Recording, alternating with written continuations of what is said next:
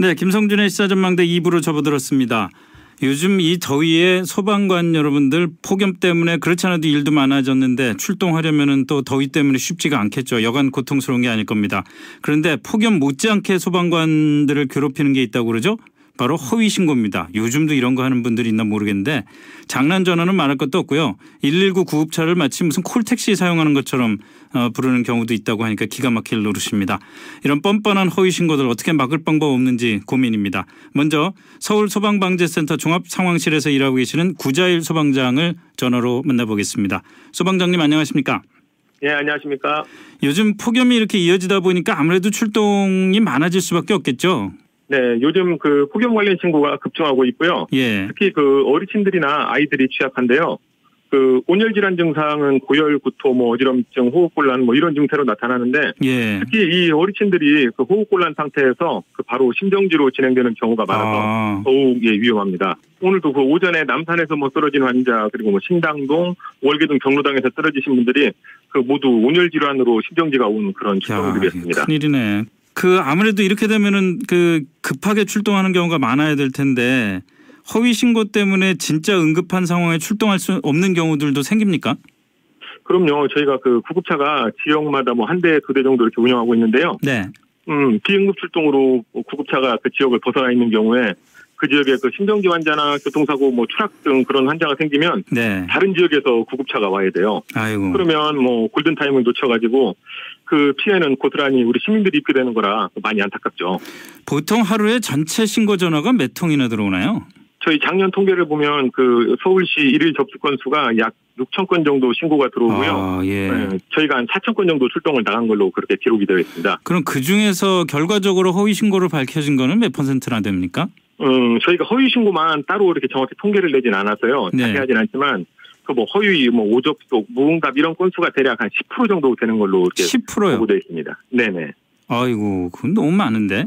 근데 그럼요. 요즘 보면 무슨 그 구급차를 콜택시처럼 부르는 사람도 있다던데 어떤 경우들이 있어서 그렇습니까? 음, 뭐 아주 많지는 않지만 심심찮게 그 발생하고 있고요. 네. 뭐 일례를 들자면 뭐 새벽에 그 아버지가 돌아가셨다고 해서 저희가 급히 출동을 했어요. 네.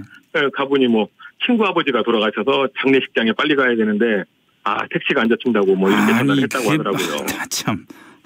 뭐 또 어떤 경우들 정말 음. 황당한 경우들이 많네요. 그렇죠. 뭐 겨울철에 그 뭐 새벽에 그 주치자들 뭐 택시 안 온다고 그러면서 이제 본인이 화를 내죠. 얼어 죽으면 뭐 책임질 거냐 이런 식으로 뭐 그런 하하. 식으로 자주 들어옵니다. 그런데 이렇게 그, 그 진짜 119의 취지에 전혀 부합하지 않는 그런 그 어, 신고 전화들, 호출들 또는 허위 신고들 이런 것들을 좀 어, 걸러낼 방법이 없나요? 네, 그래서 저희가 그 상습 신고자들은 그 신고 시 바로 그 리스트하고 이전 신고 내역이 뜨거든요. 네. 그런데 상습적으로 뭐 술만 드시면 구급차 요청하시는 분들 뭐 인근 병원으로 자기 집 근처 병원으로 데려달라고 했는데 정작 가보면은 아원이나 다 나았다고 진료 안 받겠다고 음. 집에 가신다고 뭐 그러시는 분들. 근데 이게 사실 제가 출동을 안 할 수 없는 게 혹시 이번에는 진짜 위급 상황일까? 그러면 안 되기 때문에 꼭 그럴 수 있죠. 확인을 해야 됩니다. 예, 예. 어, 뭐 예를 들어서 출동을 거절까지는 아니더라도 출동을 해서 봤더니 긴급 상황이 아니다. 네네. 그러면 뭐 대중교통을 이용하라고 그러든지 뭐 이렇게 음. 할 수는 없나요? 예, 예. 그래서 저희 구급대원들이 그 도착해가지고 뭐 신체 지문 확인하고 사실 뭐 단순 감기나 찰과상 정도 뭐 이렇게 경미한 부상일 때는 그 대중교통이나 자가용으로 가시면 어떻겠냐고 이렇게 설명을 하는데 예. 화를 내세요. 화를 내면서 그러면 이제 뭐 소속 성명 물어보시고 119가 뭐 불친절하고 이성거부했다고 그런 식으로 민원 넣으신다고 하니까 대원들이 쉽지 않죠. 참그 네. 더위에 고생도 많으신데 별 별 참 뭐 혹시 허위 신고하는 그런 사람들에게 꼭 좀 당부 좀 했으면 좋겠다 하시는 말씀 있으면 한 음. 가지 해주시죠. 예, 예. 119는 그 저희는 뭐 항상 현장 민원에 그 최일선에 있는데 네. 언제든 시민들이 부르면 출동할 준비는 되어 있습니다. 하지만 그 몇몇 분의 허위 신고로 소방력이 낭비되면 1분 1초가 급박한 우리 진짜 위급 네. 환자들에게 생명의 위협까지 할 수 있는 그런 위험이 상황, 상황 이 될 수 있으니까요. 그렇죠. 그 피해는 고스란히 우리 시민들이 받는 것이니까 항상 119는 위급하고 정말 도움이 필요할 때만 눌러주십시오. 알겠습니다. 고맙습니다. 이 더위에 네네. 고생 많으신데 뭐 또 건강도 꼭 유의하시길 바라겠습니다. 고맙습니다. 예, 예, 감사합니다. 네, 지금까지 구자일 소방장의 말씀 들어봤고요. 이어서 공화성 우석대 소방방재학과 교수 연결해서 이 허위 신고에 대한 대책은 없는 건지 한번 말씀 들어보겠습니다. 교수님 안녕하십니까? 네, 공화성입니다. 지금 뭐 이 구자일 소방장 말씀 통해서 참 그 황당한 허위 신고 얘기들을 많이 들었는데 이런 허위 신고가 유독 우리나라만 많은 편인 건가요? 네, 우리나라의 그 구급차 이용에 대한 특징이 응급 환자, 비응급 환자 구분 없이 네. 그 구급차에 대한 탑승이 모두 무료이기 때문에 아. 그렇습니다. 아, 어, 예를 들어서 그 미국이나 영국, 프랑스 등 그 선진국의 경우에는 그 비응급 환자에 대해서는 그 구급차 이용이 유료로 운영되고 아 있습니다. 그렇습니까? 예, 그 외에도 음. 싱가포르라든가 헝가리 등의 국가에서도 예, 유료 서비스를 제공하고 있습니다. 예. 근데 지금도 말씀을 아까 들어보니까 계속 그냥 허위 신고를 하거나 정말 119의 취지에 맞지 않는 신고를 하는 사람이 또 전화를 해도 그걸 또 무시하고 안 갈 수는 없다는 게 또 그 119 쪽 그 사정이더라고요. 네, 맞습니다. 소방을 대표하는 번호가 그 119이지 않습니까? 네. 우리가 112, 112, 112, 119, 1339 등 그 긴급 전화번호가 많이 있는데 네. 이 중에서 국민들로부터 가장 친근한 번호를 꼽으라고 하면 바로 아마 119일 것입니다. 그럴 겁니다. 예. 예, 이렇게 소방에 대한 인식이 너무 좋다 보니까 음. 사실 소방관들은 그 시민들과 어떤 문제로 실랑이를 벌이는 것조차도 부담스러워하는 거죠. 네. 비응급 신고조차도 마찬가지입니다. 아, 그렇군요.